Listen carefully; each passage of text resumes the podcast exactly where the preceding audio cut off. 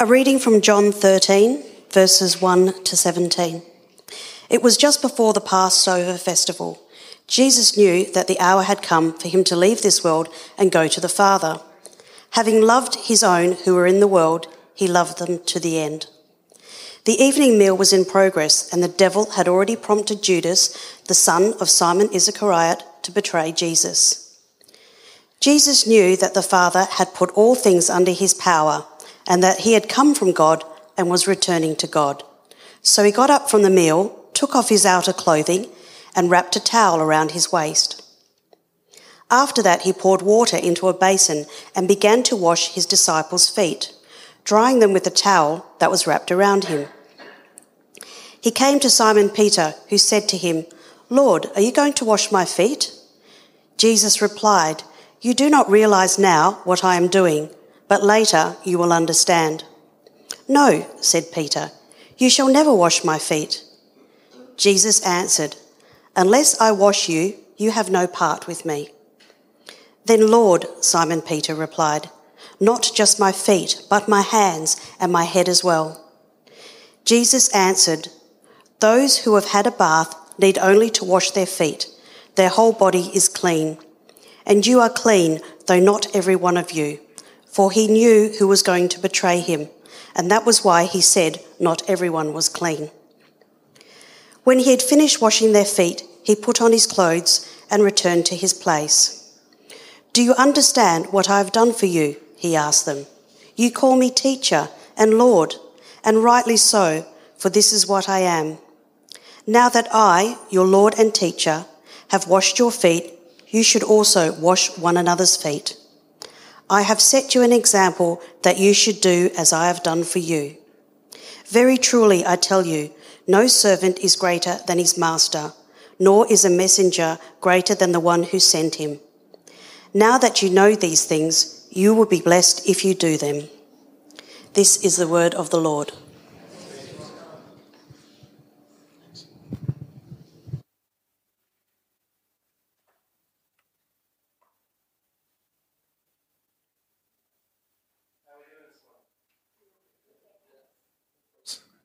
Help if I turn myself on. It's good to be together as the people of God this morning in this place as the Billabong in Canning Vale. And um, as a church, we, uh, we have this purpose, this reason that we exist to be disciples who make disciples. And uh, we've been thinking about that and different elements of that in recent months as we think about what's core and valuable to our church, to us as as a family. And um, but but I think at the at the heart of it is this this mission that we've been sent out into the world to, uh, to go and be ambassadors of Jesus, uh, to be representatives of Jesus, to promote Jesus. And, and so as we follow him, we too go out and we help others to follow him, be disciples who make disciples. Um, in a sense, uh, Jesus, with his disciples, as he was preparing them, he scattered them out. He said he, he prepared them and then they were sent out like scattered servants. And so that's going to be the theme of our, our next couple of months. Um, but the, the, the hope in this time, in this teaching series, is going to be to, to look at how Jesus prepared them for that. Because it's all very well to say, let's go out and be disciples who make disciples. Let's, let's go out in the world and, and take his kingdom. Let's go and be scattered out as servants uh, of Jesus. But how did Jesus get them ready for this? How did he prepare them? Well, there's, of course, a whole two or so year journey he took with them. There's uh, key instructions, commissions we know and we've thought a lot about in, in recent times, the Great Commission. But in John's Gospel is this beautiful uh, five chapters towards the very end where Jesus sits down with these 12 guys, maybe a few more around as well, his disciples, and he prepares them in those final hours. And of course, the, the final words, someone says they're very important, right? They hold a lot of weight. And in some of the Gospels, the Synoptics, Matthew, Mark, and Luke, we have a, a lot uh, shorter kind of instructions like the Great Commissions. But in John's Gospel, these five chapters of sitting down, talking with them, a whole dialogue, interacting, and preparing them to be the people who would take his love out into the world as scattered servants. And so that's what we're going to look at. Um, I want to encourage you because we're not going to preach our way through every single verse of John 13 to 17. So I want to encourage you to go home and read it and read it again and read it again and, and capture, uh, uh ask God to allow you to capture his heart in this and, and what Jesus was really doing with his disciples. So this, this final discourse, John 13 to 17. Before we jump into uh, the first uh, part of that, let's, let's pray. Father, we thank you that this morning, together as your people, we're gathered here to be prepared by you, Lord Jesus, to be your disciples. And I pray that the servant heart that you displayed would be transferred onto us this morning, that we would be your scattered servants in the world, bringing your love, your kingdom uh, your life to the places and spaces in which we are, that we would be a blessing to those around us, that we would bring life to the city, to our neighborhoods, to our schools and our workplaces. Prepare us for this in these coming weeks, we pray in Jesus' name. Amen. So, this whole discourse, Jesus' final preparation for his disciples, begins with what we read this morning uh, what Heather read this morning, and it begins like this John writes, Having loved his own who were in the world, he loved them to the end. Having loved his own who were in the world, he loved them to the end. This is a description of what's happening in his preparation of the disciples. He loved them to the end. Do you know? Do you know that Jesus loves you? And that he will continue to love you as you follow him, no matter what, all the time, to the end, in all things. I just, I read this and go, what a way to start this whole dialogue. As the time drew near for Jesus to leave, he loved them to the end. Not that he was preparing them in these final hours, and so he had a commissioning service. Right? That's not his preparation. Not he offered a final debrief on all of his training. Not, here's the Holy Spirit to empower you, although, yes, that comes later, but this is the way his final preparation for them to be sent out is described as love. He loved them to the end. How amazing is that? Do you know how much he loves you? Until we do, you and I won't truly be prepared and, and ready to bring the kingdom into the places and spaces around you. This is how Jesus prepares us. He loves us.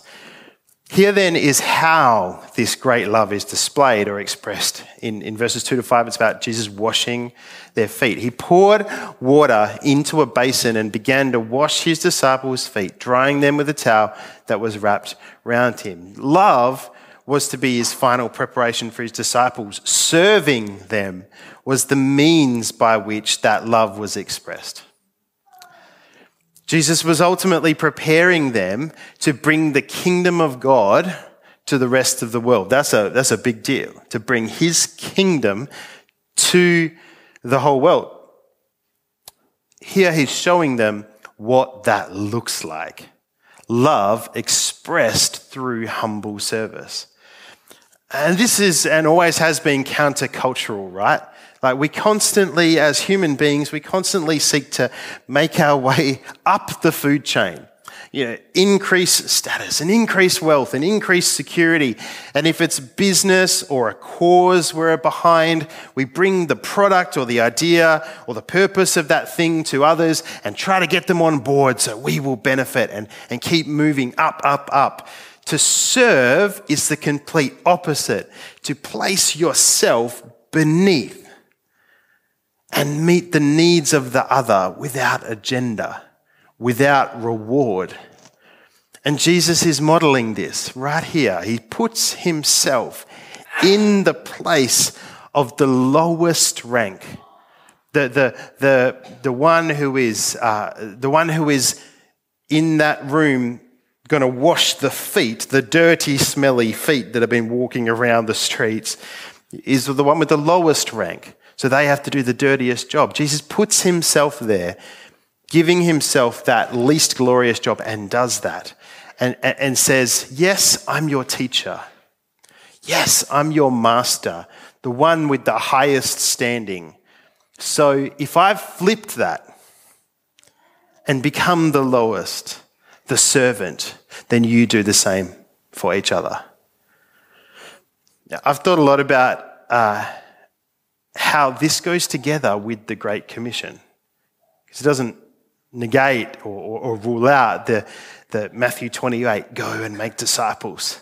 Or, or Mark 16, go and preach the gospel. These are one and the same, just expressed in a different way. Uh, if my mind, though, is, is shaped by the culture, promote your thing, build your thing, rise up the food chain, then the risk is I turn Jesus into a product. Jesus is my thing, the thing I'm trying to promote, that I'm taking to people to try and convince them, and then that kind of makes me feel good, like I've achieved something. And yet, Jesus' final preparation for the disciple making, gospel preaching mission of Matthew 28 and Mark 16 and everything else is that he would send his disciples out to love through humble service. Maybe you feel this tension. I, I, don't know if you think about this, and maybe as you reflect in the, the coming weeks, you've got, we've been, we have been called into the world to, to preach the gospel and to make disciples, to bring others into that saving relationship and knowledge of, of Jesus, which cannot be reduced down to this kind of uh, just a kindness without the call to repent and believe. Um, we have this sort of often misquoted Francis of Assisi preach the gospel at all times, use words when necessary, and yet the gospel does require words. That is the reality. But it's not just that. This servant posture will be what transforms the message that we carry from just a belief people would like us to keep to ourselves, because that's often the case, right? Well, it's your religion, that's your belief. It will transform it from that to beautiful good news. Beautiful good news. Paul says this in 2 Corinthians 2. Our lives are like a Christ like fragrance. Heard this before? Like a sweet smell rising up to God. But this fragrance is perceived differently by those who are being saved than those who are perishing. To those whom are perishing, we are the dreadful smell of death and doom. But to those who are being saved, we are a life giving perfume. It's a metaphor referring to when the Romans would parade through the streets after a military victory and they would burn incense. That smell of the incense was to the Romans the sweet smell of victory. It was a good smell, but to the captives or the victims, that smell was the smell of death and defeat. To one, the smell of uh, sweet incense, and to others, the smell of death. It's true that our life, that if our lives are a sweet fragrance to God, some will reject that. But the point of this passage, if we just put that back up for Second Corinthians, um, the point of this is not just to, it's not to reinforce a mindset that, oh, well, some people are just destined to reject Jesus and we can't do anything about that. That's not the point. It's not what Paul's getting at. The point is, be a sweet fragrance be a sweet fragrance. Paul goes on and says, And who is adequate for such a task as this? You see, we are not like the many hucksters who preach for personal profit. We preach the word of God with sincerity. With sincerity and with Christ's authority, knowing that God is watching us. Think, just think about this for a second. A message a gospel, a, a, a, news of sacrificial love. Christ loved, something like this Christ loved you so much, loves you so much, that he took your sin and died for you in your place so that you could have abundant and eternal life. This message of, of sacrificial love delivered by people demonstrating servant hearted sacrificial love. You imagine the beauty of that that how that becomes a sweet fragrance and not the stench of death. So how might you and I, how might you serve your workplace, your, your neighborhood, go low to serve the people in your school, to be a scattered servant, sent into the world to be like Jesus, to be a servant to others.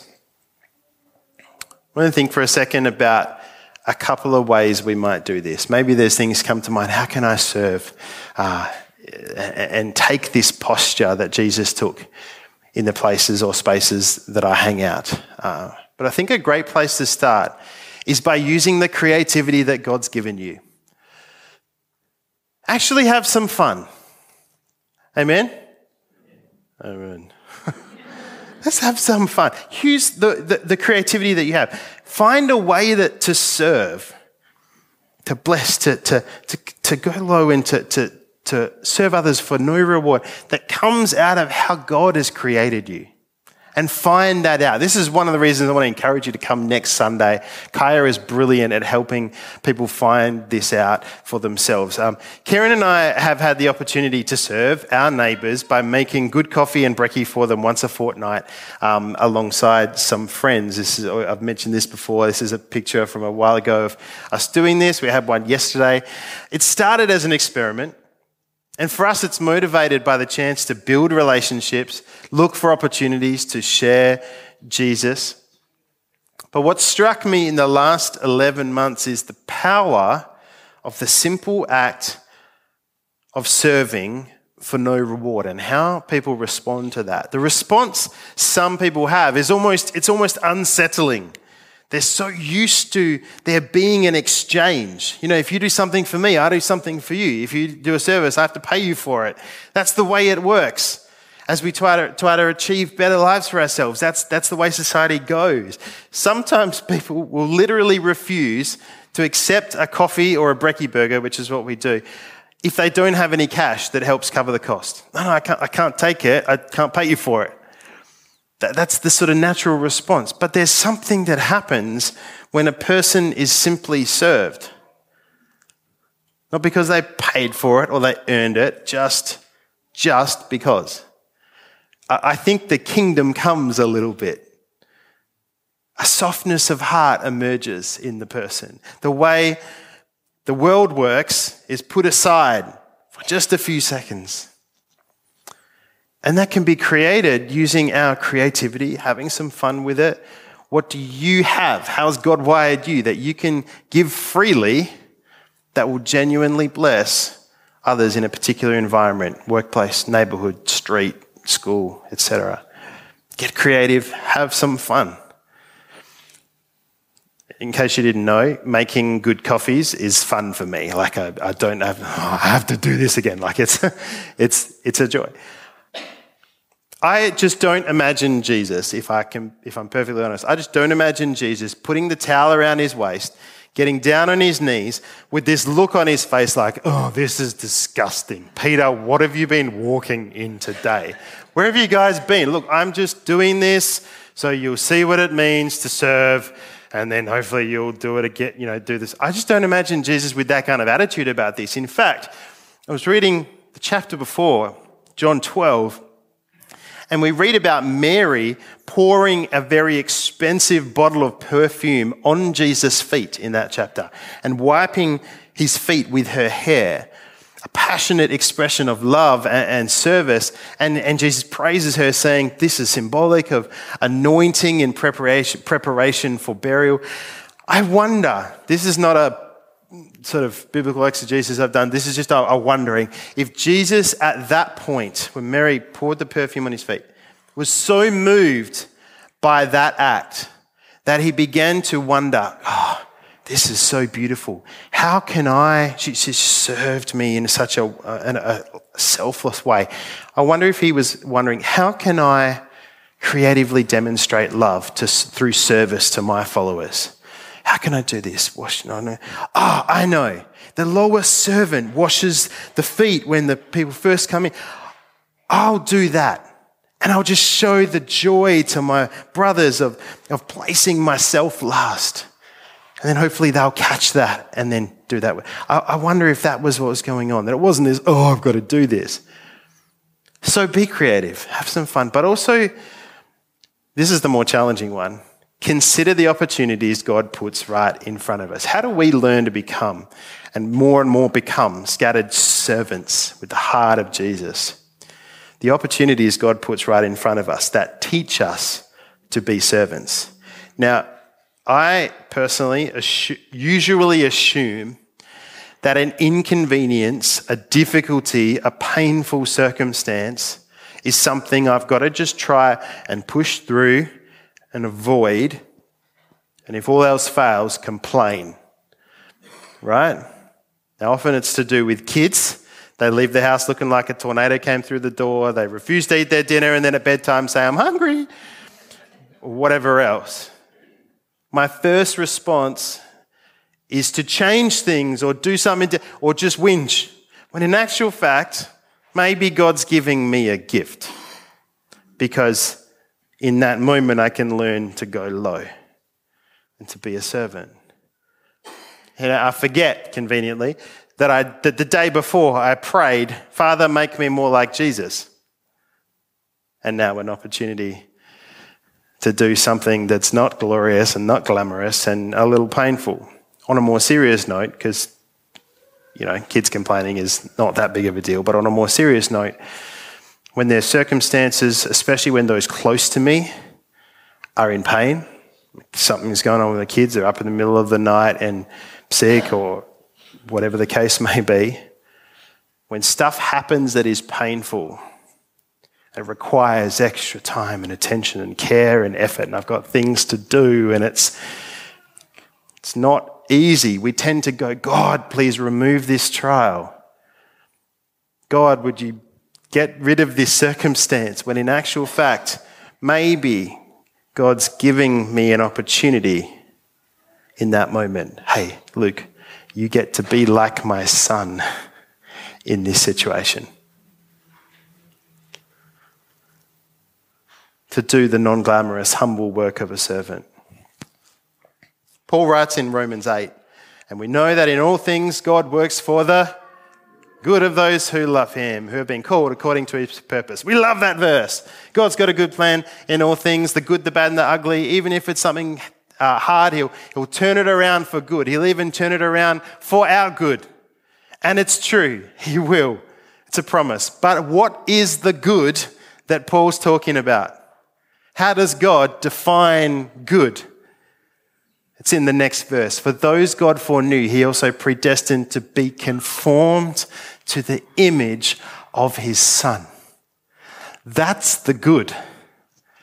He'll use your trial, your painful circumstance for good. How? By lowering you to the status of servant.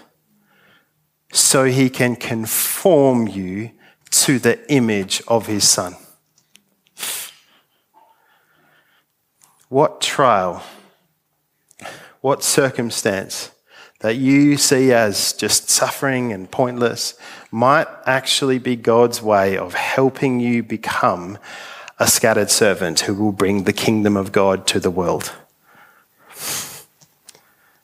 Jesus shows his disciples the posture of a servant in this foot washing interaction, saying, This is how you go into the world to bring my kingdom, to bring my love. But to, to, to finish up, uh, one final reflection from this passage, what, notice the response that Peter has, right? At first, it's confusion. Well, uh, Jesus, are you gonna, you, you gonna wash my feet? That, that, that's, Jesus says, Yes, I'm going to, I want to wash your feet. And then Peter says, No way. That's not how it should be. No, you shall never wash my feet. Jesus said, uh, Jesus, and then Jesus answered, Unless I wash you, you have no part with me. Another translation says, You, you do not belong, you, you cannot belong to me. And that's not the end of the conversation. Most studies then kind of focus on the feet washing versus cleansing of the whole body thing. Jesus says, you, you know, only your feet need washing because Peter said, well, wash all of me then. Right? There's a, we come back to that. But what's happening here in this, this, this part? Peter says, no, you shouldn't wash my feet, Jesus. Yes, I have to. You can't wash my feet, Jesus. You shan't wash my feet, Jesus. What's the subtext here? What's Peter really saying? You thought about this? Is he saying they stink and I don't want to put you through that? You know, you don't know the poop I had to trot, trot through today. I'm embarrassed. No, no, no. Is he saying, no, no, no, Jesus, let me. I, I got this, right? Just give me the towel. Sort of like a false humility thing. No, I think this is the subtext. I've not earned that. I've not earned that, Jesus.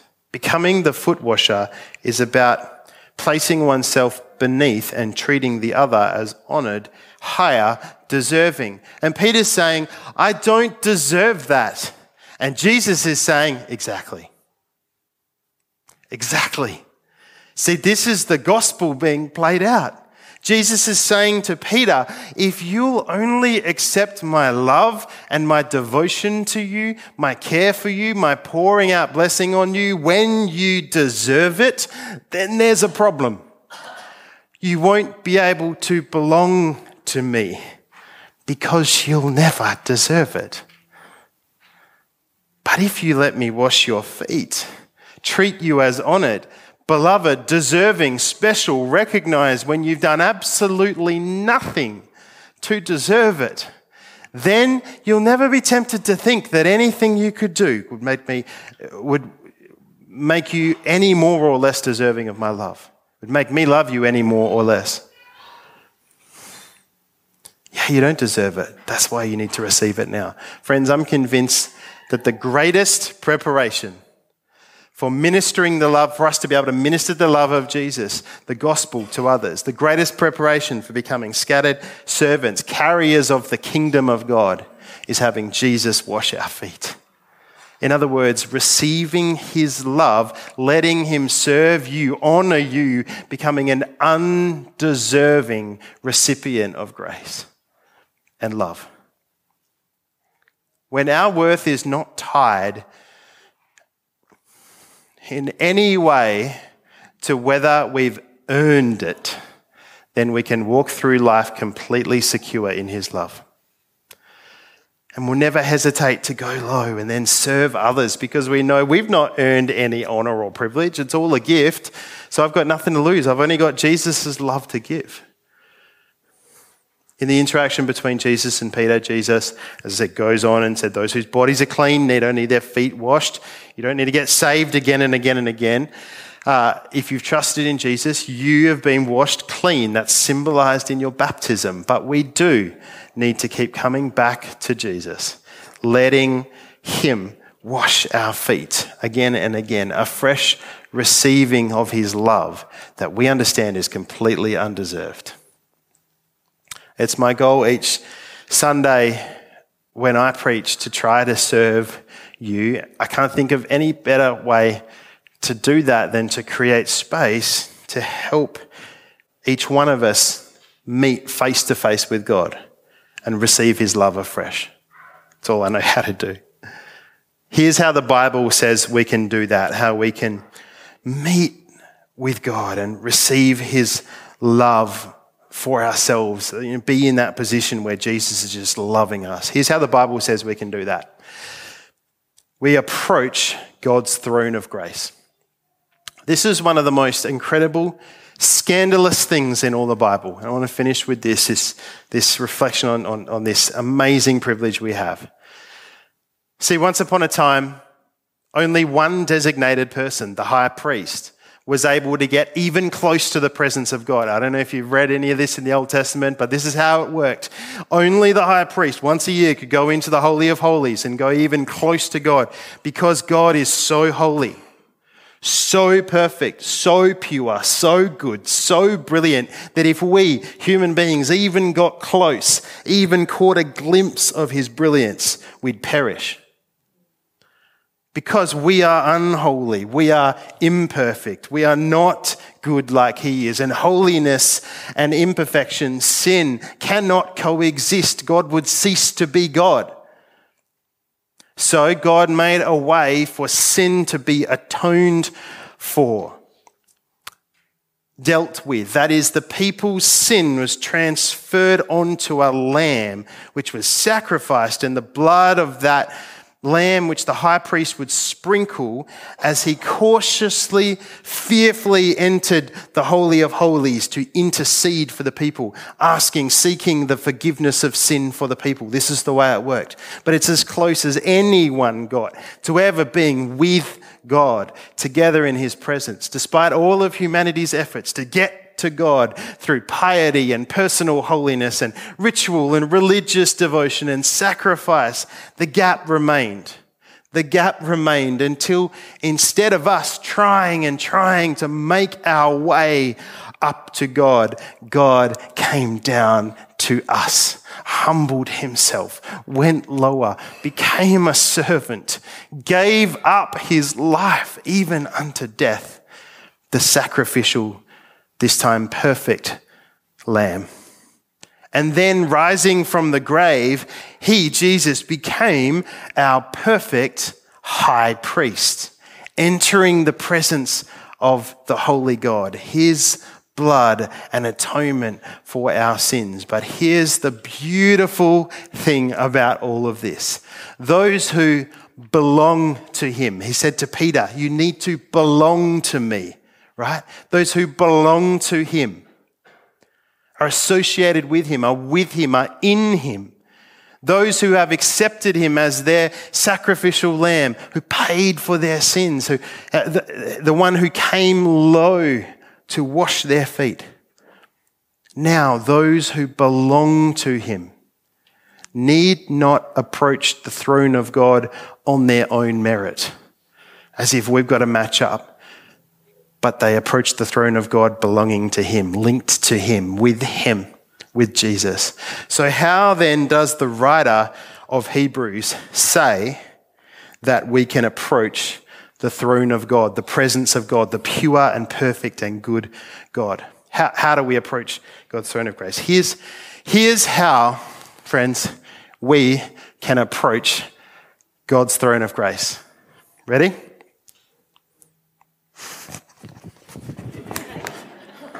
Let me do that again because it wasn't quite embarrassing enough for me. Here's how we can approach God's throne of grace with confidence. Boldly, other translations say. Boldly, we can approach the Father. We are undeserving, so undeserving, and yet that's exactly the place in which He allows us to come to Him freely and boldly because it's in the name of Jesus. That means linked to, with, belonging to Jesus, not on our own merits, with His merits. And in that place, boldly approaching the Father, face to face with our Father, He bends down like a father does with a son or a daughter and says, What do you need? What do you want? We'll come back to that bit in a future week. I love you. So let us come this morning boldly to the Father, saying, God, I can only be sent into the world as your servant if I receive your love.